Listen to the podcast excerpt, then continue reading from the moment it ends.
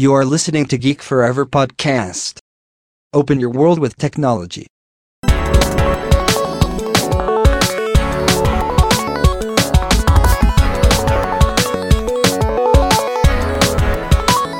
This is Geek Story.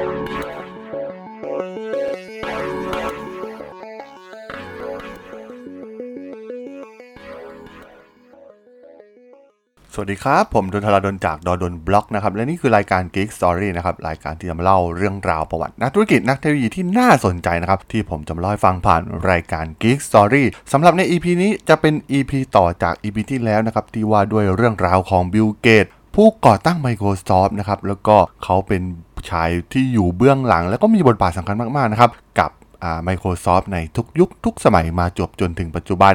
แต่จากตอนที่แล้วนะครับ มันเป็นครั้งแรกนะครับที่เกตและ Microsoft เนี่ยต้องพ่ายแพ้ในศึกเทคโนโลยีให้กับบริษัทหน้าใหม่ ที่เพิ่งเกิดไม่กี่ปีอย่าง Google นะครับ แถมยังถูก Google เนี่ยแย่งชิงเอาตัวพนักงานมือดีไปอีกมากมายอีกด้วยนะครับ เรียกได้ว่ามันเป็นการหักหน้าเกตที่แสนจะเจ็บปวดครั้งแรกในการแข่งขันในธุรกิจทางด้านเทคโนโลยีของเกตเลยก็ว่าได้และแน่นอนนะครับ มันเป็นการประกาศตัวอย่างชัดเจนนะครับสำหรับบิลเกตส์และ Microsoft ว่า Google นั้นคือศัตรูหมายเลขหนึ่งที่กำลังจะรุกรานธุรกิจต่างๆ ของ Microsoft และในโลกของ Search Engine นั้นดูเหมือนว่า Microsoft เนี่ยจะเพลี่ยงพล้ำให้กับ Google ไปเสียแล้ว ทางเลือกใหม่ของ Microsoft จึงเป็นการหาพันธมิตรใหม่ในโลกออนไลน์แทน และแน่นอนว่าบริการใดที่เป็นที่นิยมในโลกอินเทอร์เน็ต บริการนั้นก็ถือเป็นภัยคุกคามของ Google เช่นเดียวกัน เมื่อเข้าสู่ปี 2007 บริการ social network น้องใหม่อย่าง Facebook เนี่ยก็ได้เริ่มปรากฏกายออกมาเป็นภัยคุกคามใหม่ของ Google สาเหตุสำคัญก็เนื่องมาจากมาร์คซักเกอร์เบิร์กเองเนี่ยพยายามปลูกปั้น Facebook ด้วยความชาญฉลาด โดย Facebook เนี่ยจะทำการซ่อนเนื้อหาทั้งหมดไว้ไม่ให้ search engine รายใดเนี่ยเข้ามาย่างกรายในแพลตฟอร์มของ Facebook ผ่านเนื้อหาของไฟล์ robot.txt ที่เป็นตัวกรองไม่ให้ search engine เนี่ยเข้ามาทำการเก็บข้อมูล content ภายในเว็บไซต์ของตัวเองได้ในช่วงแรก ซึ่งมันเปรียบเหมือนปราการขนาดยักษ์คอยป้องกันไม่ให้ Google เนี่ยเข้ามาสอดส่องข้อมูลภายใน Facebook เพราะมันเป็นเรื่องของข้อมูลส่วนตัวของผู้ใช้งานมาร์คซักเกอร์เบิร์กเองเนี่ยจึงไม่อยากให้ข้อมูลเหล่านี้เนี่ยถูกค้นหาได้ทั่วไปในระบบอินเทอร์เน็ต เพราะหากจะต้องค้นหาก็ต้องมาจอยในแพลตฟอร์มของเขาเท่านั้น ที่เป็นระบบปิดที่ต้องมีการสมัครเข้ามาใช้งานนั่นเอง Google ที่เคยเป็นพี่ใหญ่ที่คอยสอดส่องไปทั่วทั้งระบบอินเทอร์เน็ตเนี่ยก็เริ่มรู้สึกหงุดหงิด เพราะเนื้อหาใน Facebook นั้น Google เนี่ยไม่มีอำนาจที่จะเข้าถึงได้ และที่สำคัญเนี่ยมันกำลังเติบโตอย่างรวดเร็ว เมื่อเหล่าผู้คนบนโลกออนไลน์เนี่ยแห่กันมาเล่นโซเชียลเน็ตเวิร์กเพิ่มมากขึ้นเรื่อยๆ มันก็ทำให้ Google เนี่ยไม่สามารถทำการโฆษณาให้กลุ่มคนเหล่านี้ได้เลย เพราะถูกกำแพงที่ Facebook เนี่ยสร้างกั้นเอาไว้นั่นเอง และดูเหมือนว่า Google เนี่ยจะโดนกับตัวเองบ้าง เพราะสถานการณ์ในตอนนั้นเนี่ยมาร์คซักเกอร์เบิร์กเองเนี่ยก็มอง Google เหมือนที่ Google เนี่ยมองไปยัง Microsoft ในช่วงแรก ๆ ซึ่งมาร์กก็ไม่อยากให้ Facebook เนี่ยถูกกืนกินโดย Google เช่นกัน เหมือนตอนที่ Google เนี่ยก็ไม่ยอมให้ Microsoft เนี่ยมากืนกินธุรกิจของตัวเองในช่วงแรก และก็เป็นพี่ใหญ่อย่าง Microsoft นี่เอง ที่แทนที่จะสู้รบกับ Google ที่สดกว่าด้วยน้ำมือตัวเอง จึงได้คิดแผนการใหม่ ด้วยการซื้อหุ้น Facebook ในปริมาณเพียงแค่ 1.6%ด้วยมูลค่ากว่า 240 ล้านเหรียญสหรัฐ ซึ่งต้องบอกว่าในขณะนั้นเนี่ย Facebook มีผู้ใช้งานเพียงแค่ 42 ล้านคนเท่านั้น แต่ต้องบอกว่ามันเป็นแผนการที่เหนือชั้นอีกครั้งของ Microsoft ที่ต้องการเตะตัดขา Google ในโลกออนไลน์ ที่กำลังคิดการใหญ่ และเริ่มที่จะลุกล้ำเข้ามาในธุรกิจของ Microsoft มากขึ้นเรื่อยๆ ซึ่งดีลดังกล่าวนี้เองทำให้มูลค่าของ Facebook ในตอนนั้นเนี่ยพุ่งสูงขึ้นไปถึงกว่า 1.5 หมื่นล้านเหรียญเลยทีเดียว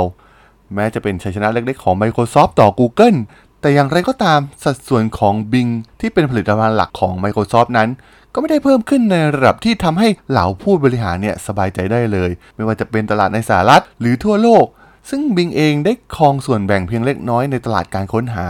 และดำเนินธุรกิจด้วยอาศัยเงินทุนที่มหาศาลของ Microsoft เพียงเท่านั้น ซึ่ง Microsoft เองเนี่ยก็จำเป็นต้องหาทางเลือกอื่น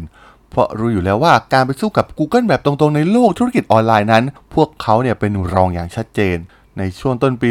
2008 Microsoft จึงทำการเสนอราคาซื้อ Yahoo สูงถึง 4.5 หมื่นล้านเหรียญเป้าหมายของ Microsoft ก็เพื่อที่จะเพิ่มอำนาจการค้นหาของบริษัท โดยการขยายธุรกิจ ซึ่งตอนนั้น Yahoo ก็ถือเป็นอันดับ 2 ในโลกอินเทอร์เน็ต รองจาก Google เพียงเท่านั้น Yahoo เนี่ยครองส่วนแบ่งการตลาดโฆษณาออนไลน์ที่ใหญ่ที่สุดบนเว็บไซต์ มีทั้งเนื้อหาข่าว บริการอีเมล ซึ่งมีผู้ใช้งานอยู่มากมายทั่วโลก และที่สำคัญ Microsoft ก็มองว่า Yahoo นั้นจะเป็นส่วนเติมเต็มที่ดีให้กับ Bing ได้อย่างแน่นอน แต่ครั้งนี้ดูเหมือนผู้บริหารฝั่ง Yahoo เนี่ยจะตัดสินใจพลาดครั้งใหญ่เพราะได้ปฏิเสธข้อเสนอของ Microsoft ไปอย่างไม่ใยดี ซึ่งเจอรี่หยางก็ได้กลายเป็นคนที่ต้องรับผิดชอบ ถูกกดดันให้ลาออกไปในท้ายที่สุด ซึ่งการปฏิเสธครั้งนี้ ถือเป็นจุดเปลี่ยนครั้งสำคัญของอุตสาหกรรมโฆษณาออนไลน์เลยก็ว่าได้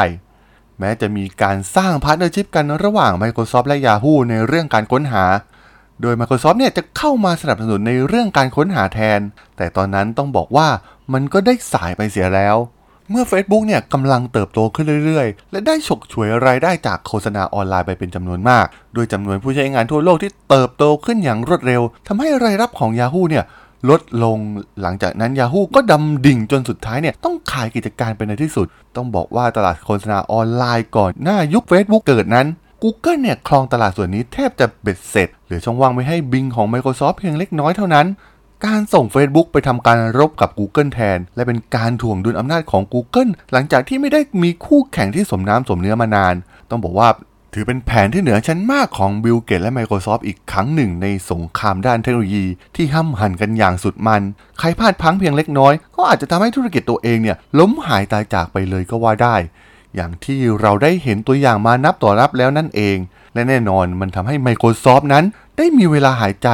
และกลับมาโฟกัสกับธุรกิจของตัวเองให้มากขึ้น เพื่อสร้างความสามารถในการเติบโตในระยะยาวได้อีกครั้งนั่นเอง หลังจากช่วงผ่อนคลายในสถานการณ์ตลาด search engine ที่ Microsoft เนี่ยได้ส่ง Facebook เข้าไปตัดแข้งตัดขา Google แทนทำให้เกตและ Microsoft เนี่ยเหมือนจะได้หายใจหายคอกลับมาโฟกัสกับผลิตภัณฑ์ตัวเองบ้าง และในตอนนั้นตลาดมือถือสมาร์ทโฟนเนี่ยกำลังกลายเป็นตลาดใหม่ที่เริ่มกลายเป็นที่นิยมทั่วโลก ซึ่งแน่นอนว่า Microsoft ในขณะนั้นเนี่ยก็มีระบบปฏิบัติการมือถือของตัวเองอย่าง Windows Mobile ซึ่งต้องบอกว่าเป็นระบบปฏิบัติการที่ดูดีมีอนาคตอย่างมากสำหรับ Microsoft ในตลาดมือถือโลก ซึ่งเกตเองเนี่ยก็ได้ใช้กลยุทธ์แบบเดียวกันกับระบบปฏิบัติการบน PC ก็คือเขาจะไม่ยุ่งกับส่วนฮาร์ดแวร์ แต่จะขายเป็น license ของระบบปฏิบัติการอย่าง Windows Mobile ออกมาแทนนั่นเอง มันน่าจะเป็นเกมที่เกตและ Microsoft เนี่ยถนัดเป็นอย่างยิ่ง เพราะมันคล้ายกับธุรกิจคอมพิวเตอร์ส่วนบุคคล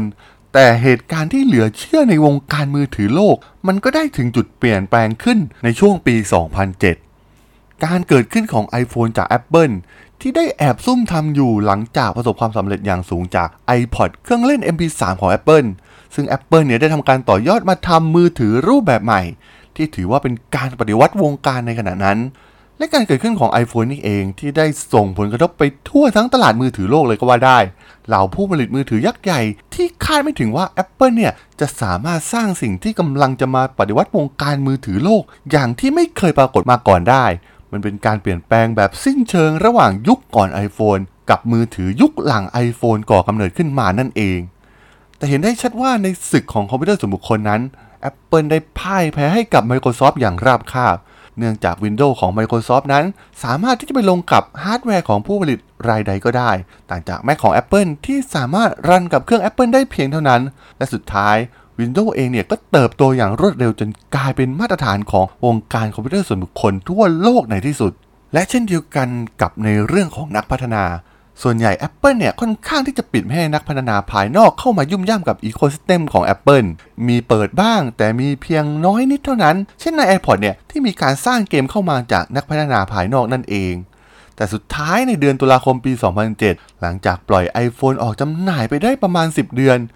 จ็อบเองเนี่ยได้ประกาศครั้งสำคัญที่เป็นจุดเปลี่ยนที่สำคัญของ iPhone อีกครั้ง เมื่อจ็อบประกาศให้มีการสร้าง Native App ของนักพัฒนาภายนอก และมีการวางแผนจะเอา SDK ให้เหล่านักพัฒนาเนี่ยได้ในเดือนกุมภาพันธ์ปี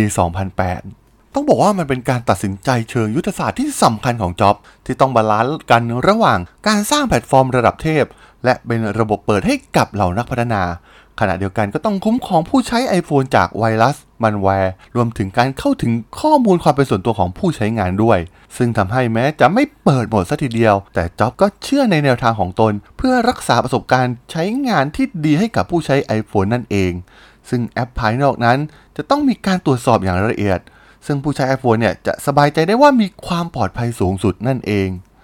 และทางฝั่ง Google เนี่ยก็ได้เริ่มแอบทำบางอย่างลับๆ โดยหลังจากเปลี่ยนแผนโดยฉับพลันจากมือถือที่ต้องใช้คีย์บอร์ดแบบ BlackBerry ให้กลายมาเป็นมือถือแบบจอสัมผัสแบบที่ iPhone ทำ ซึ่งการซุ่มพัฒนานี้ทำโดย Apple เนี่ย แทบจะไม่ระแคะระคายเลยด้วยซ้ำ เพราะหนึ่งในบอร์ดของ Apple ในขณะนั้น ก็คือ Eric Schmidt ที่เป็น CEO ของ Google นั่นเอง